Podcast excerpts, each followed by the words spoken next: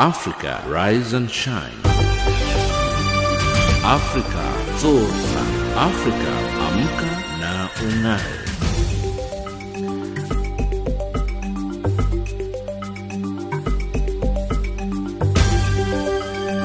It's exactly 8 o'clock Central African time. Good morning and welcome to Africa Rise and Shine. This is Channel Africa, the voice of the African Renaissance, broadcasting from Johannesburg, South Africa. We are on the frequencies 7230 kilohertz on the 41 meter band to Southern Africa and on 1525 kilohertz on the 19 meter band to far West Africa and DSTV's audio bouquet channel 802. I'm Tato Tola in studio with Ann Musa, Tabiso Lehoko and Figile Top stories on Africa Rise and Shine this hour. U- uh, UN Human Rights Chief calls for the probe on DRC abuses. South Africa revokes its withdrawal from the International Criminal Court. Security Council meets to discuss North Korea's missile launches. In economics news, South Africa and Indonesia agree to remove trade barriers. And in sports news, Zambia beat South Africa to reach under 20 AFCON final. But first, here's the latest in Channel Africa News with Ann Musa.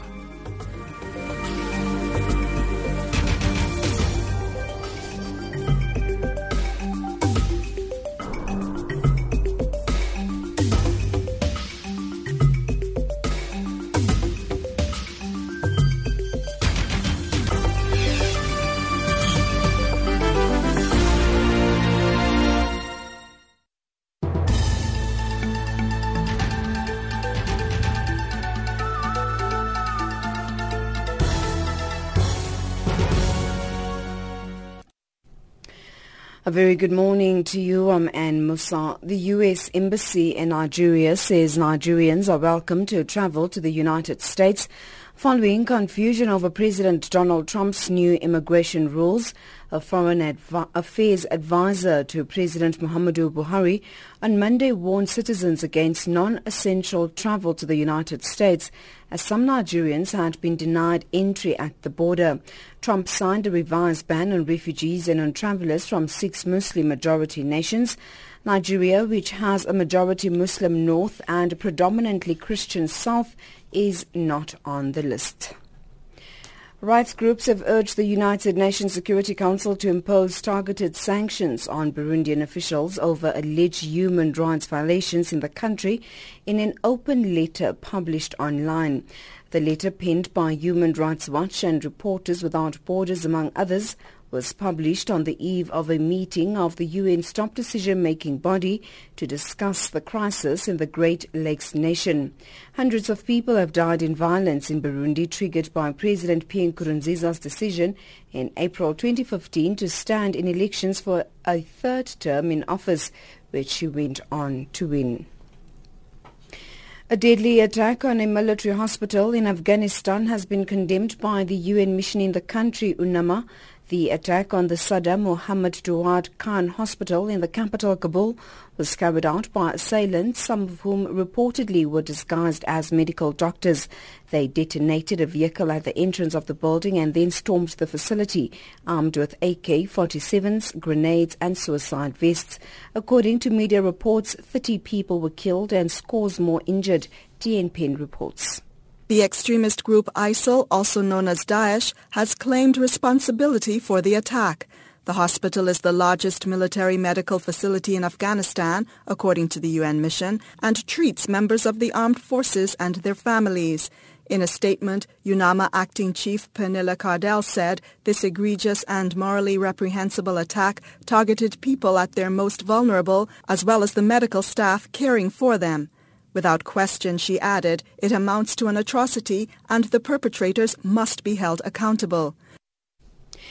The Commission for the Promotion and Protection of the Rights of Cultural, Religious and Linguistic Communities has questioned why South Africans are not outraged by the deaths and disappearances of hundreds of young men at initiation schools each year. The Commission has revealed that over 550 young men have died at initiation schools in the past nine years. The Commission is holding public hearings about the deaths of young men in the country Chairperson Thoko Mkhwanazi says on top of that, none of the people responsible for these deaths have been held accountable. She says it's unacceptable that healthy young men lose their lives and it's business as usual. It's the outrage that is not there. The country is not angry enough. We saw the anger eh, in Marikana, we saw the anger eh, in Stimela. Maybe part of what we need to be doing is to mobilize in society to say, pressurize government to fund this thing. And finally, Kenya's main opposition figure Raila Odinga has been treated in hospital for food poisoning. Odinga is widely expected to stand against President Uhuru Kenyatta in an election in August. He recently formed a new opposition coalition named NASA with three other parties. The political alliance has yet to name its flag bearer for the coming election, but Odinga is seen as a strong contender to challenge Kenyatta, who's standing for the ruling Jubilee coalition. That's the news headlines at 8:30 Central African Time.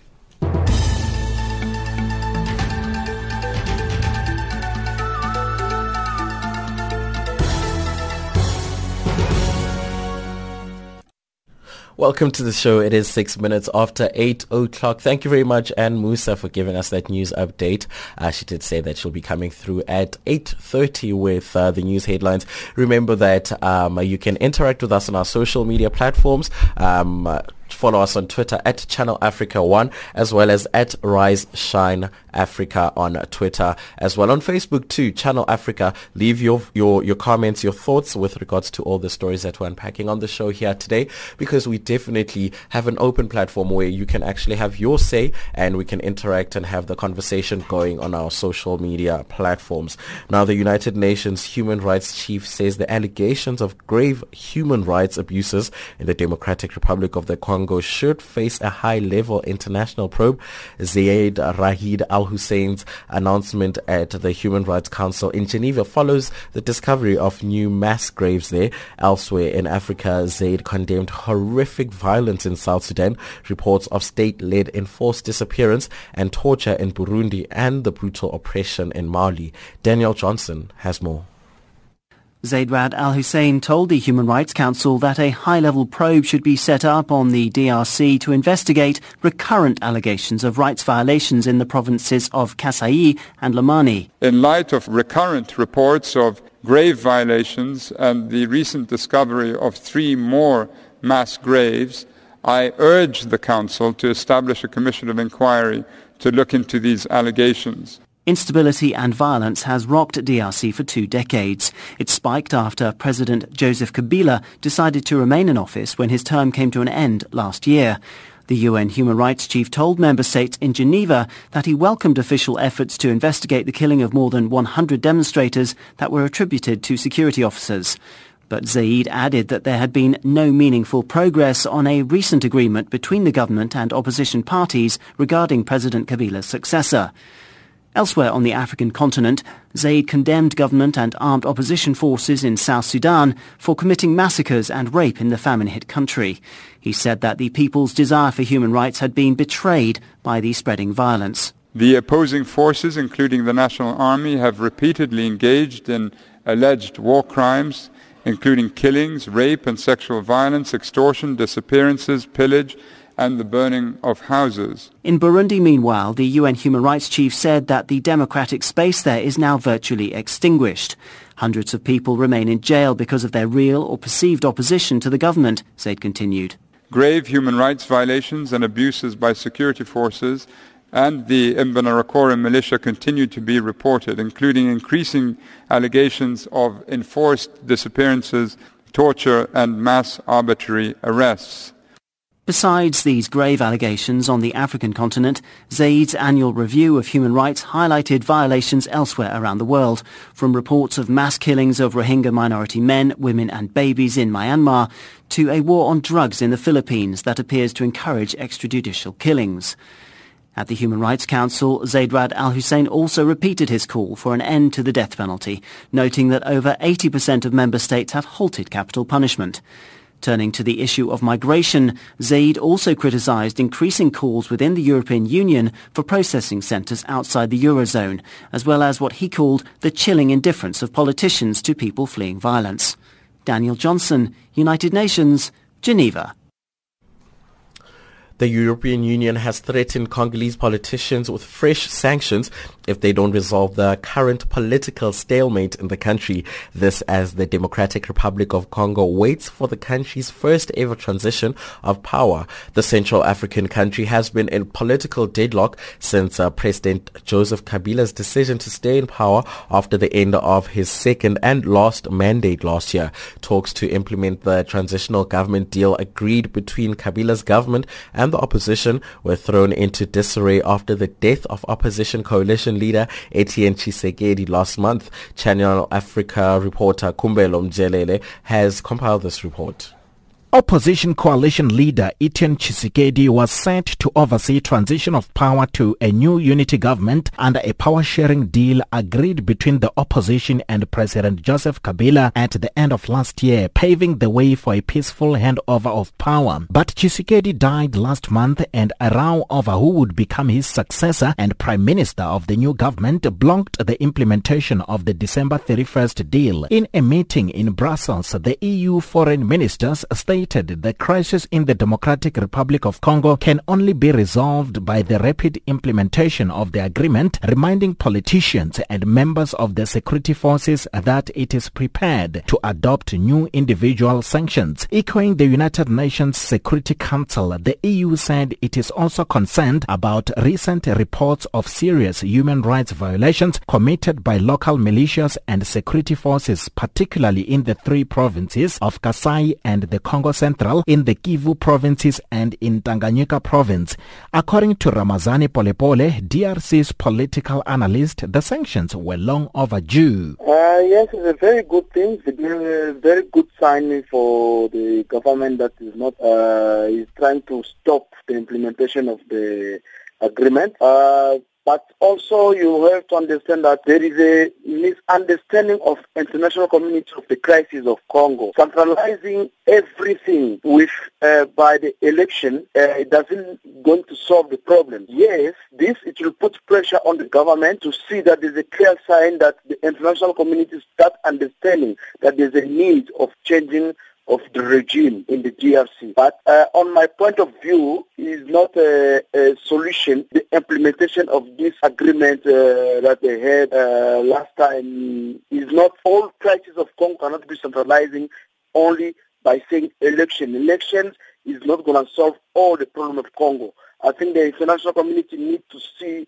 more than that agreement only and give more sanctions. Last year, the EU imposed individual sanctions on seven senior security officials of Kabila's regime it claimed were responsible for violence that killed some 50 people in September 2016 in Kinshasa. The Democratic Republic of the Congo has been in a political deadlock since President Joseph Kabila's decision to stay in power after the end of his second and last mandate in December 2016. For Channel Africa, I am Kumbero Munjerere in Johannesburg. South Africa's Defence Minister Nosiviwe Mapisa has paid tribute to around 300 women soldiers deployed on a peacekeeping mission in the Democratic Republic of Congo. She addressed the female troops stationed at Goma in the east of the country to mark International Women's Day yesterday. This was ahead of her oversight visit to mission areas where the SANDF members are deployed. Norma Polani reports from Goma in the DRC. The first stop on Defence Minister Nosiviwe Mapisa Nqakula's oversight visit was an engagement session with women soldiers stationed in Goma. In recognition of International Women's Day, the minister hailed the bravery of the women in uniform in both the supporting roles as well as those on the ground who've dedicated their life to serve in peacekeeping missions on the continent. I wish to single out the role that women deployed in this part of the contingent have played, side by side with your male comrades. I'm particularly pleased that even some of the specialized units within this mission are commanded by women. I emphasize this because it is not a universal norm for women who serve in the armed forces to also serve or be deployed in combat. Minister Mapisa Nqakula also recognized the challenges faced by women in the army, saying it's not only about putting your life on the line, but also having to prove yourself in an environment that is still dominated by men. Major Zanele Vayeke, who's the only female pilot deployed in Goma, has defied the patriarchal stereotypes that only men reach the highest ranks within the defense force. I have to make a plan with regards to that and try not to complain uh, about being a woman because uh, most of the time when you speak to guys, they come back to you and tell you about you being a soldier. So being a soldier comes first and then they tell you a woman comes second. So you have to try and adjust to being a soldier and being a woman at the same time. Men don't want to accept and understand that we as women are here and are here to stay. So you have to make a mark, make a name for yourself, for them to know and understand that you are here. Vayeke says she hopes that her journey in the Air Force can motivate and encourage young South African girls to realize that societal expectations shouldn't limit your dreams. I'm very honored to know that there is a young girl at home who's watching me now and saying one day I want to be like Major Zanele Vayeke. That makes me very proud to be where I am today and to be who I am. And my motto is, I always say that we don't have enough female in the defense force, especially in my trade where there's less pilots, or uh, less female pilots than male pilots. Some of the women soldiers took the opportunity to raise challenges in which they face while in combat. The other challenge that we have is water challenge. Due to that, the trucks that we have are old. We end up not bathing due to that they cannot go fetch water. So we are requesting for the new trucks we don't have enough uh, sanitary facilities and our bathroom, especially for the ladies, is not user friendly. The ship bins, we have, we use them, but we don't have a way to dispose our sanitary waste. That is my main concern. We banned them last time and it's not healthy. Mapisa Nqakula has promised to engage with the Defence Force Chief of Staff on how the concerns raised must be addressed. On Thursday, she'll visit the North Kivu base, where 15 soldiers have lost their lives since SANDF's deployment in 2013. The minister will commemorate these soldiers with the wreath-laying ceremony. I'm Nomopolani in Goma, DRC. UN Secretary General General Antonio Guterres has called on the international community to provide more support to the African Union mission in Somalia, AMISOM, whose troops are battling the Al-Shabaab militant group alongside the Somali army. Speaking after a meeting with Kenya's President Uhuru Kenyatta, Guterres said funding cuts to the mission would hamper the global war on, t- on terrorism. Sarah Kimani reports. Talks between the Secretary General and President Kenyatta centered on regional issues. Kenya is among the troop contributing countries to the African Union mission for Somalia. Last year, the European Union announced a 20% cut in its funding to the mission. The UN chief says to achieve its mandate, support for AMISOM is crucial. AMISOM needs to have predictable funding and needs to have support in the development of its capacities in order to be able to fully meet Uh, its objectives of fighting terrorism and creating the conditions for a future for Somalia. Kenyatta spoke of Kenya's commitment to finding a solution to the 25-year-old conflict in Somalia. He, however, insisted that after more than two decades in refugee camps in Kenya, the repatriation of refugees is irreversible. The best response to that tragedy is to help the refugees to return and rebuild their nation that is Kenya's policy and our efforts to hasten the repatriation and settlement of refugees. But as always, these efforts shall remain guided by relevant domestic and international laws. Some of those who have voluntarily returned home are now sheltered in camps for internally displaced persons due to a devastating drought affecting the country. Sarah Kimani, Kenya. Time now is uh, 19 minutes after 8 o'clock. If you just tuned in, welcome to the show. This is, of course, uh, Africa Rise and Shine, exclusive to Channel Africa, the voice of the African Renaissance. Now, as I did mention, if you just tuned in, you're just in time for our conversation with uh, Mari Harris, the head of uh, public affairs at the Research Institute of Ipsos. Now, apparently, new data released by the Research Institute Ipsos, Ipsos shows that uh, the majority of people in the in 24 countries around the world world believe men and women should be treated equally. The survey among online adults aged under 65 in countries including China, Mexico, and Russia also finds a majority of both women and men define themselves as feminists, although a quarter say they are scared to speak up to equal rights, especially in India. This was revealed as the world marked International Women's Day yesterday. For more finding, findings on this survey, we are now joined on the line by Mari Harris, Head of Public Affairs at, Re- at the Research Institute, Ipsos. Good morning and welcome to Channel Africa. Good morning, Tata. Thanks for this opportunity. Now, could you briefly highlight the findings of the report for us? You know what? In, in general, the big thing that stands out for me is we look past all the numbers and the figures and everything else, is that in principle there is so much support in the world that women and men should be treated equally. That um, you know the one uh, um, gender is not more valuable than the other. Mm-hmm. But in practice, it's not the case. So I think that's the big thing that stands out for me because 88% people around the world say they believe in equal opportunities for men and women. And women should be treated equally to men in all areas based on their competency and not on their gender. But then when you ask people, um, do you think this is the case in the world? You support this, but do you think this is the case? Then 72% say that inequality does exist. Mm-hmm. So, as I said, the principle is there, but the practice is not. And then if we go further and we ask people in your own country, um, do you think women and men are treated equally? Then even less people say that it is the case. Mm-hmm. So that that was that really stood out for me. I imagine um, some people might question the validity of uh, the of the survey, sensing that it's conducted in, online.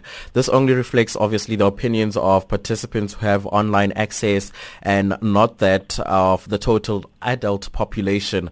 Uh, what does this say about the actual validity of this uh, research? Because it tends to um, focus on people, obviously, who've got internet um, access to computers and all of that, and you know, segregates yeah. most of the population. Yes, you are quite right. The study does focus on online um, people with online access only. However, people with online access all over the world tend to be opinion leaders, and mm-hmm. that is the reason why we do the study. The the other point I think that's very important. It's only in a few countries, um, South Africa for one, um, India, Brazil, China, where the online population is still too small but in, in a lot of the countries all over the world, the online population and the general population are actually uh, almost congruent. Mm-hmm. If you think about the States, Finland, the UK, France, um, even Canada, um, you know, in a lot of countries, really Japan, online access is, is almost universal. So we started doing this study a few years ago, not necessarily about women's rights, but about all sorts of other issues that, that are important in the world. Mm-hmm. And this has grown now to such an extent that we do a short study every month um, all over the world um, it's about 20,000 interviews all over the world mm-hmm. uh, with the online population and looking at different aspects of things that are important in the world. Mm-hmm. I think it gives us a good indication of things that are trending and things that are important to the world population. Mm-hmm. Now, around the world, obviously, men continue to earn more than women, which obviously puts women at a disadvantage when it comes to uh, being able to have an equal playing field within the economy. Uh, what were some of the sentiment uh, of the participants in terms of the economic inequality? Well, um, there's also, unfortunately, um, but that's just as my view, and a lot of your, your listeners might not agree with me.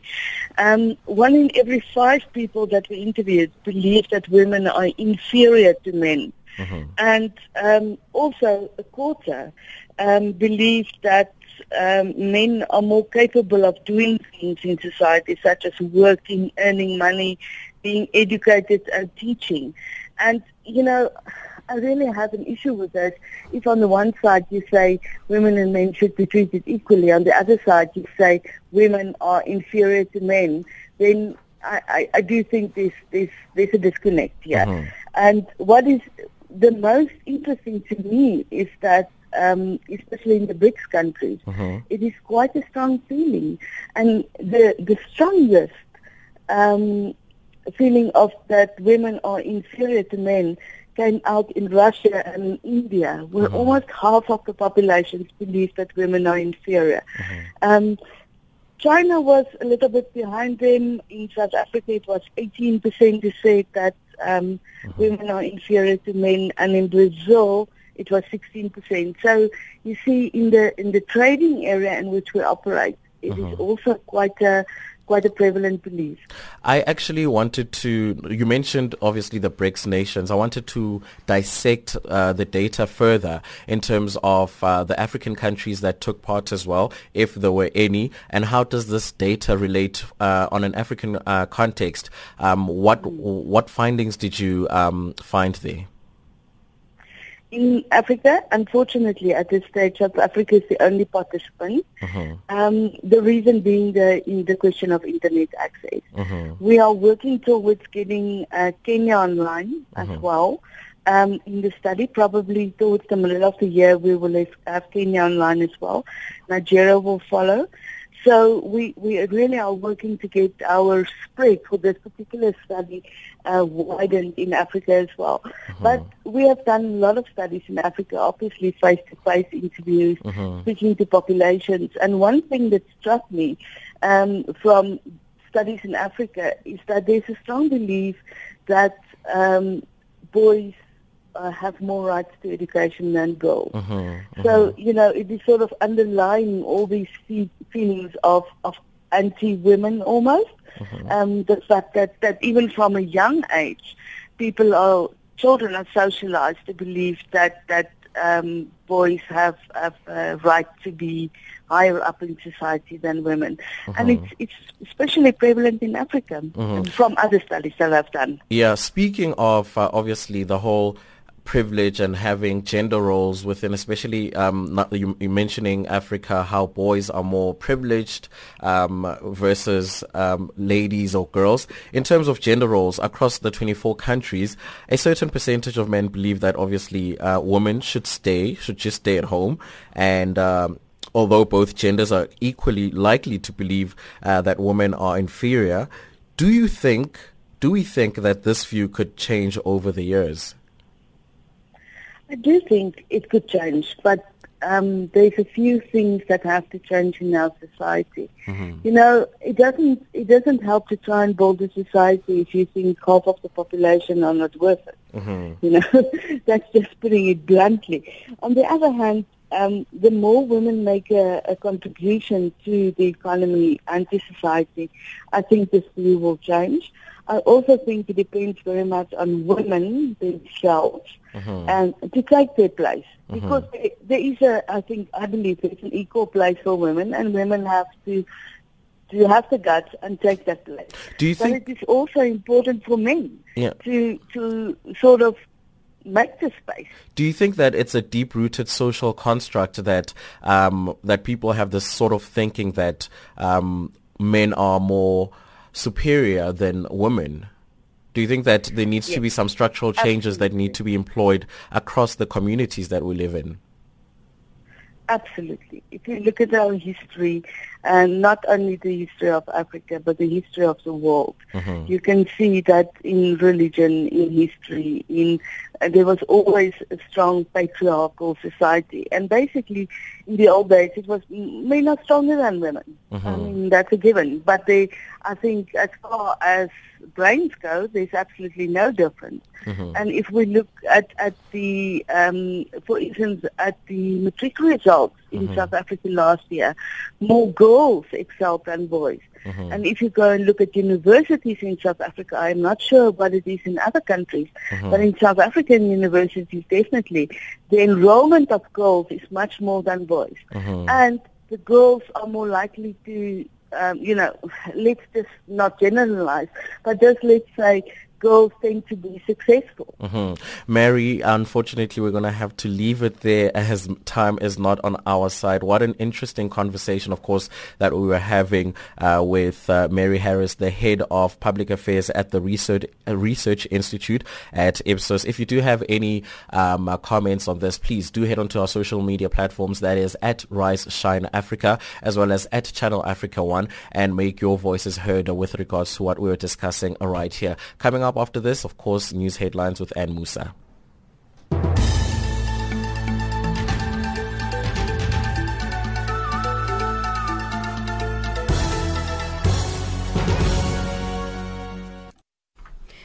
A very good morning to you. I'm Anne Musa. On the headlines, Nigerians have welcomed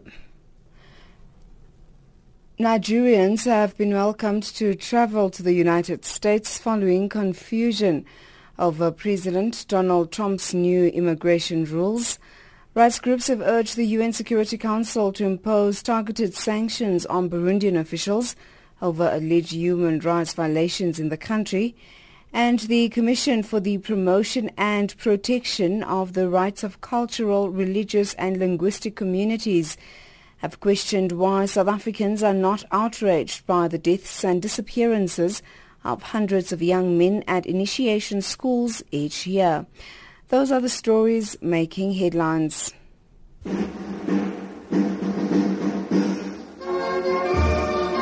Hello. This month, the African Union will be hosting its inaugural African Economic Platform in the Mauritian capital of Port Louis. The summit will take place from the 20th to the 22nd of this month. This will be a forum for frank engagements between African heads of state, business leaders, and academics on Africa's future. Furthermore, it will explore opportunities for the implementation of the AU Agenda 2063. Join Channel Africa Radio as we bring you unfolding events events in Mauritius from the 20th to the 22nd of this month. Channel Africa, the voice of the African Renaissance.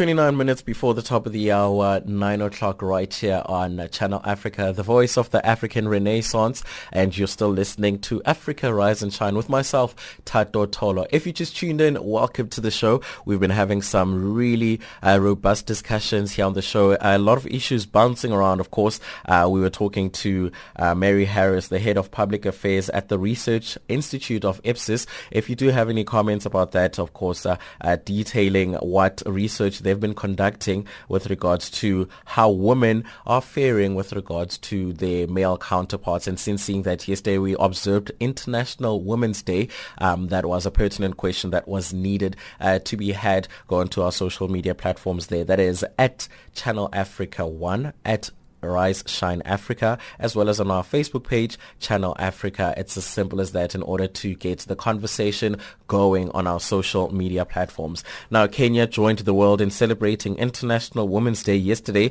promising to commit on uh, gender equality and to fight gender-based violence against women and girls.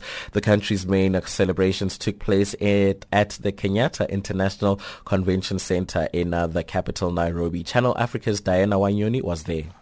During this year's celebration under the theme Be Bold for Change, women in Kenya have been urged to vie for different political seats. During this period, the country is preparing to hold general elections on the 8th of August. First Lady Margaret Kenyatta said the events mark the remarkable contribution of women in society, adding that they are key drivers in shaping the political landscape. This year's UN Global Theme provides an opportunity for us to appreciate the remarkable contribution of women to our society. This administration recognizes the unique strength of women in Kenya, most of who play multiple and varied roles in their daily lives. She added that there is need to make renewed commitments towards gender equality and empowerment the AU Agenda 2063 clearly articulates the continent's commitment to achieve gender equality. Both agendas epitomize the importance of gender empowerment and equality at both regional and global level. But equally is the need to ensure the protection of the rights of women and girls. Another high-profile guest at the celebration was United Nations Secretary General Antonio Guterres, who said that the male-dominant culture should be tackled as soon as possible so as to give women the opportunity to be heard and enjoy their rights. Everywhere we still have a male-dominated culture. I felt it first of all when I was Prime Minister in my country. One of the most difficult things that I had to face was how to convince the government, the parliament, the police forces, the magistrates, and the society in general that we had a serious problem of family violence and that we had to work together to make sure that we would be able to solve that problem in my work as High Commissioner for Refugees, when I had to deal with some of the most dramatic violations of hum- women's rights, from genital mutilation to child marriage to sexual and gender-based violence. And of course, my organization and the civil society organizations work with me and governments. They all had programs against it and we would all tick the boxes of the different actions that were necessary to be done. But there was never strong, full commitment that was necessary to fully eradicate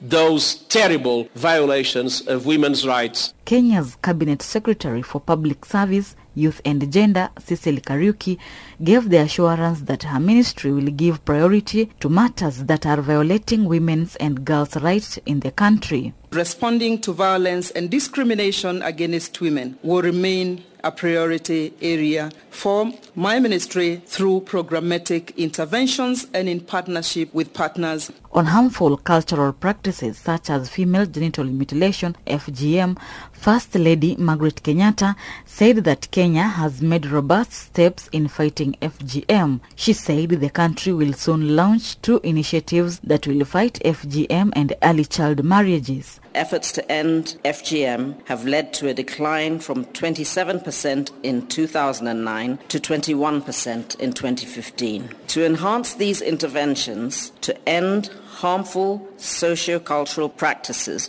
we will shortly launch two strategic initiatives. The AU campaign on ending child marriage in Africa and joint Government of Kenya and UN program on gender-based violence. That was Kenya's First Lady Margaret Kenyatta speaking during the celebration of International Women's Day at Kenyatta International Conventional Center in Kenya's capital, Nairobi.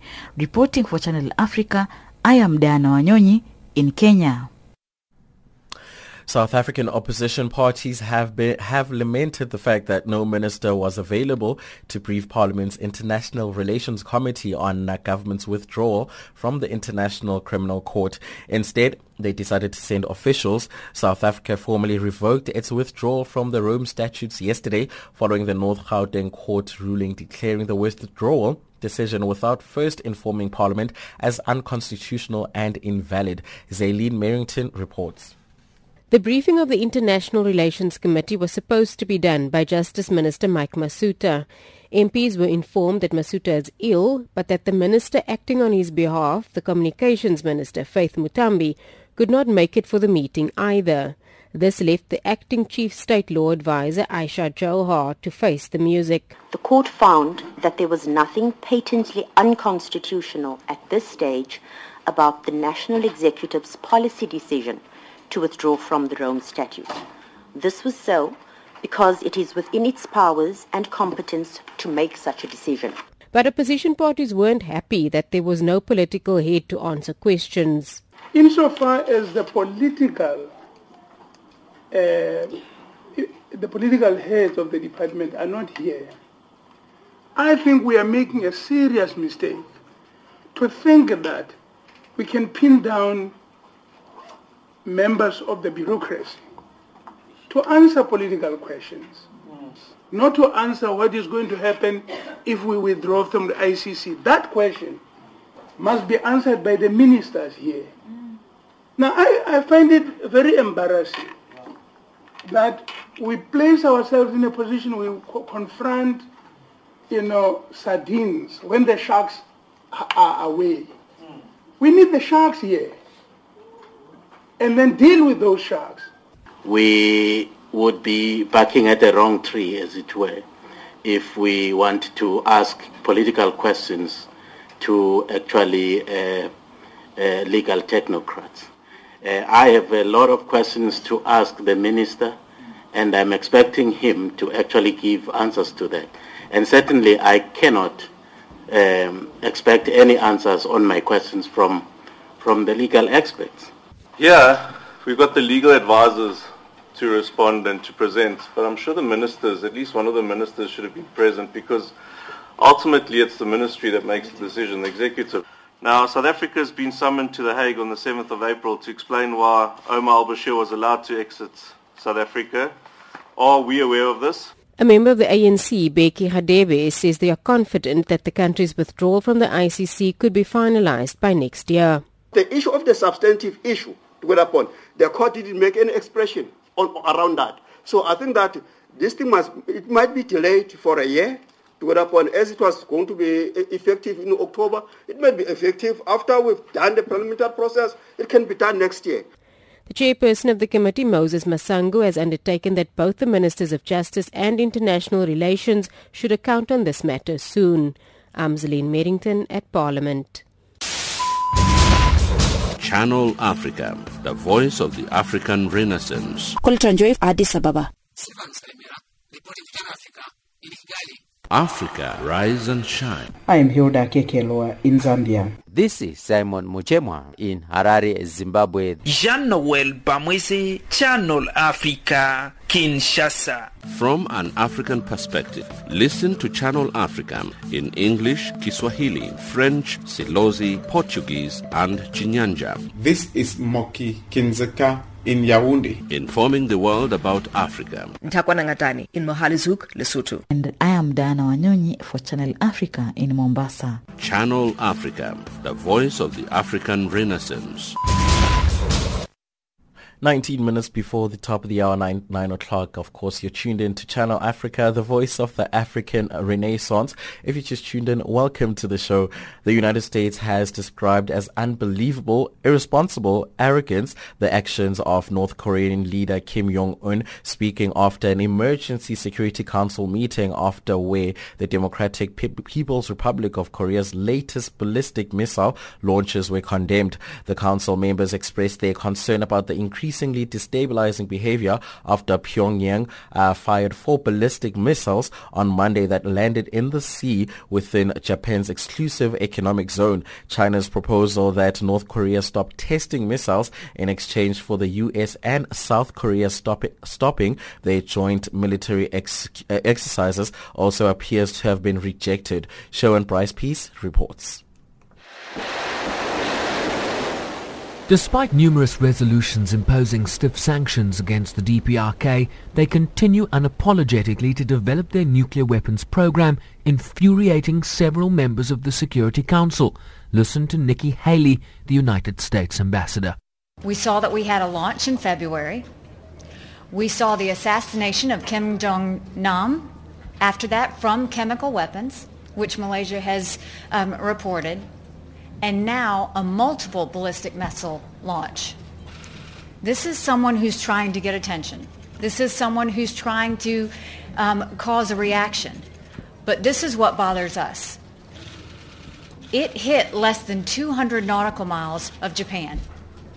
They said that their goal is to be able to reach U.S. bases in Japan.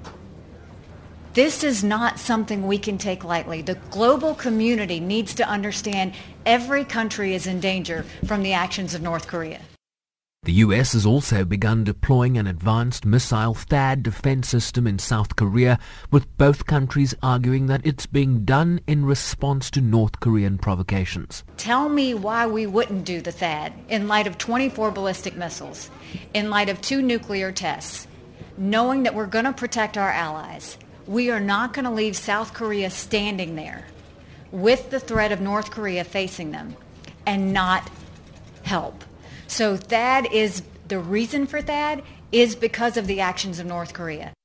South Korean Ambassador Cho Tae-yul also responded to China's proposal that Seoul suspend military exercises with the United States in return for North Korea suspending missile tests. On freeze for freeze, the annual uh, joint military exercise by Korea and the United States is defensive in nature. This is an annual defensive exercise that has been conducted since a long time ago. So linking this exercise to anything else, uh, which is uh, illegal nuclear and uh, missile provocation by North Korea, is inappropriate and acceptable. And I think uh, this is just uh, trying to linking the un- unlinkable. China's ambassador Liu Jieyi, cautious to avoid an escalation, has again called for dialogue. The most important thing, of course, is to reduce tension and also to get on the track of dialogue to seek uh, progress in uh, denuclearization and also to maintain peace and stability on the Korean Peninsula. That's the most important thing that um, we must do at the moment. And while the Council appears hamstrung on what more to do about North Korea's belligerence, the anxiety about what the unpredictable nation might do next is clear. Ambassador Nikki Haley again. We have not seen any goodwill at all coming from North Korea. Um, I appreciate all of um, my counterparts wanting to talk about talks and negotiations. We are not dealing with a rational person. If this was any other country, we would be talking about that and it wouldn't be an issue. This is not a rational person who has not had rational acts, who is not thinking clearly. The council also discussed Malaysian claims that North Korean agents assassinated the brother of North Korea's leader at an airport in that country using a banned chemical weapon nerve agent, but no further details were released. I'm Sherwin Bryce-Pease in New York. Time now is 15 before 9 o'clock and Tabiso is on standby with the latest in economics.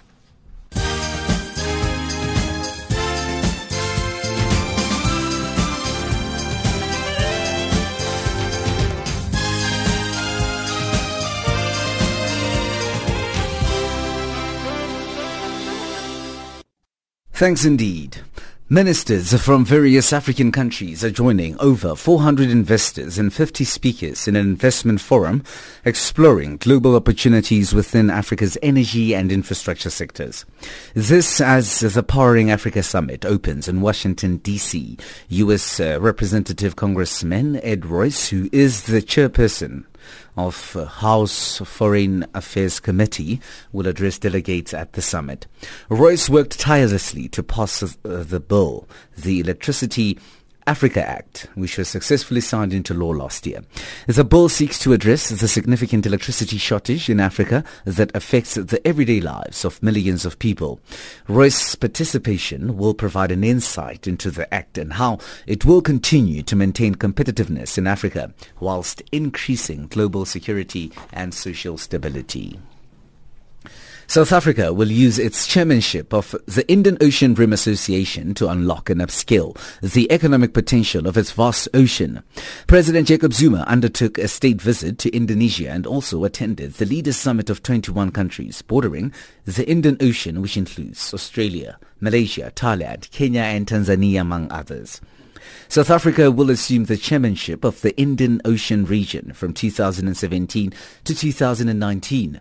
Zuma says that this will help to accelerate South Africa's development using the ocean.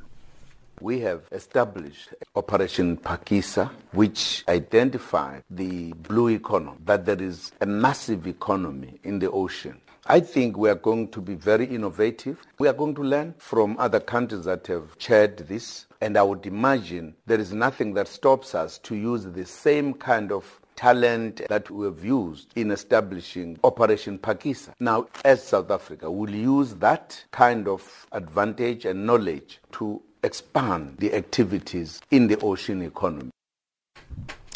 The largest privately owned Pan-African telecoms operator and a leading service provider in Zambia, Paratus Telecom, has installed cut-edge wireless broadband technology that reduces signal interference and enables greater coverage with less infrastructure. The jet bidirectional beam forming PTMB base station system supplied by a global wireless broadband provider, Broadwin, provides high-capacity last-mile connectivity to residential and enterprise users in the capital Lusaka, as well as in various other provinces. Paratus Telecom has also installed Broadwin 2000 point-to-point for high-capacity backhaul, while Beacon Telecom, Broadwin's partner in Zambia, was responsible for project design and the implementation. Nigeria is determined to emerge from its first recession in a quarter of a century this year and needs to put more effort in revamping its infrastructure. The country's budget minister Udoma Udo Udoma says that the economy is becoming, or rather beginning to recover after it experienced a smaller contraction in the fourth quarter, although it's still in recession. He says the 2017 budget is structured to geared to get Nigeria's economy out of recession. A new labor federation in South Africa, to Taravel, the biggest trade federation COSATU, says it will hold its formal launch from the 21st to the 23rd of April. The former General Secretary of COSATU, Zwelinzima Vavi, who leads the movement, says the new federation, which is said to be named, will be representing 21 unions and over 600,000 members. The steering committee for the new federation is pleased to announce that the founding congress of the new independent Democratic and Campaigning Trade Union Federation has been shifted to the 21st to 23rd April 2017. This shifting was necessitated by the objective challenges on the part of two unions, FAO and NUMSA. The US dollar trades at 13.2 in South Africa, 10.29 in Botswana, 9.64 in Zambia, 8.2 British pound, 9.4 euro, gold $1,207, platinum 945 dollars an ounce. Brent crude $53.57 a barrel. Channel Africa, the voice of the African Renaissance.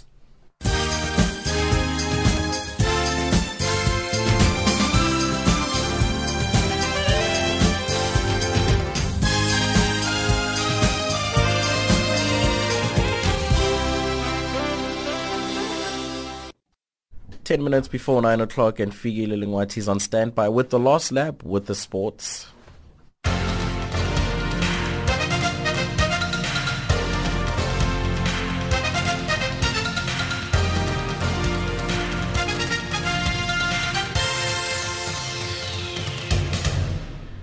And in this update, we continue to inform you that New Zealand captain Kane Williamson we guided his team to stumps on 177 for 3 at the end of the second day's play of the first test against South Africa in Dunedin today. Still trailing by 131, Williamson at 78 not out and Jeetan Patel on 9 not out will resume on Friday morning. Earlier, Gilles and Williamson were engaged in a war of attrition against a high-pressure South African bowling attack as New Zealand advanced to 59 for 1 at tea. Raval was on 26 from 70 balls, while Williamson was 21 not out as the hosts chipped away at South Africa's first innings total of 308. New Zealand had dismissed the Proteas about 15 minutes after lunch when Trent Boult bowled Vernon Philander for 21 to pick up his fourth wicket of the innings. And on to football news. In Europe, Sergi Roberto scored in the fifth minute of stoppage time as Barcelona kept a sensational Champions League fight back to thrash Paris Saint-Germain 6-1 and reach the quarterfinals on Wednesday. Despite Luis Suarez's early opener and Layvin Kurzawa own goal and Lionel Messi's penalty, Barca, who lost the first leg 4-0, looked down and out when Edinson Cavani volleyed home what seemed to be the vital away goal for PSG. However, Neymar restored Barca's belief as he firstly fired home a sensational free kick two minutes from time and then converted from the penalty spot. And Roberto kept the biggest comeback in Champions League history when he stretched to turn home Neymar's dinked cross to the delight of nearly 100,000 at the rocking Camp Nou, making the score 6-5 on aggregate. And Amajita's hopes of repeating history 20 years later were dashed on Wednesday as they narrowly lost 1-0 to host Zambia in another 20 African Nations Cup semi-final played at the Heroes National Stadium in Lusaka. Amajita coach Thabo Senong says despite the loss, he is still proud of his team. Let me start by congratulating Zambia for going through uh, to the finals. Well done. Uh, it was a good match. Uh, you know, we had moments where we looked better. They also had uh, moments where they looked better. And uh, it was unfortunate, you know, maybe we could have converted, I think, two, three chances. But yeah, uh, I will just congratulate Zambia, but I'm also very proud of my boys because, uh, you know, just after qualifying for the semis, which is like the World Cup, uh, obviously every game is now preparation for World Cup. And uh, I'm very happy with the, you know, the attitude of our players, the response, the way we behaved when we were defending, we were very compact. So yeah, I'm very proud of them. Uh, it was a very good match for the fans, for the people in Zambia. It is just unfortunate that at the end of the day, one team has had to win. And uh, in this case, I will always congratulate uh, Zambia, but also I'm very proud of the Amajita team. Zambian coach Beston Chambeshi is happy that the game wasn't decided on penalties. Yeah, it wasn't an easy game, and uh, I concur with my colleague. Both teams they played very well. Like uh, South Africa, they had to play well in defense. You know, my team, they are a scoring team, but uh, it wasn't easy for us to penetrate that that defense. And uh, I'm happy with the way South Africa played and they have improved a lot in some areas, especially in defense. It's not easy to go through that defense, but uh, I'm happy with the result. And uh, yeah, for sure, we agreed with my boys. We don't have to go to penalties, and uh, I'm happy the game has, has ended. And finally, with uh, cycling news, Cycling South Africa (CSA) received the stamp of approval from the continent after it was decided that South Africa will host the African Continental Track Cycling Championship at the Cyril Geoghegan Velodrome in Durban from the 20th to the 24th of March. That's your sport news this hour.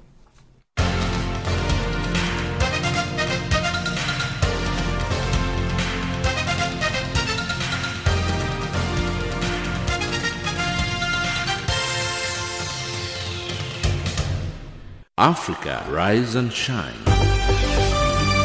Afrika zorka. Afrika amka na ungae. Five minutes before the top of the hour, nine o'clock, we've come to the conclusion of the show. But before we close things off, let's just look at some of the top stories that were making headlines on the show this hour. UN Human Rights Chief calls for a probe on the DRC abuses, and South Africa revokes its withdrawal from the International Criminal Court. That wraps up Africa Rise and Shine today. From myself, Tato Tolo, producer Pomozo Ramogadza, Homozo Mopulani, and uh, the rest of the team, thank you for listening. For comments about our show, send us an SMS on plus two seven seven nine six nine five seven nine three zero or an email at info at channelafrica.co.za. Tweet us as well at Rise Shine Africa, taking us to the top of the hour for the news on the frequency 9625 kilohertz on the 31 meter band to Southern Africa is uh, Cesária Évora with the song titled Songwa de Brona. Do enjoy.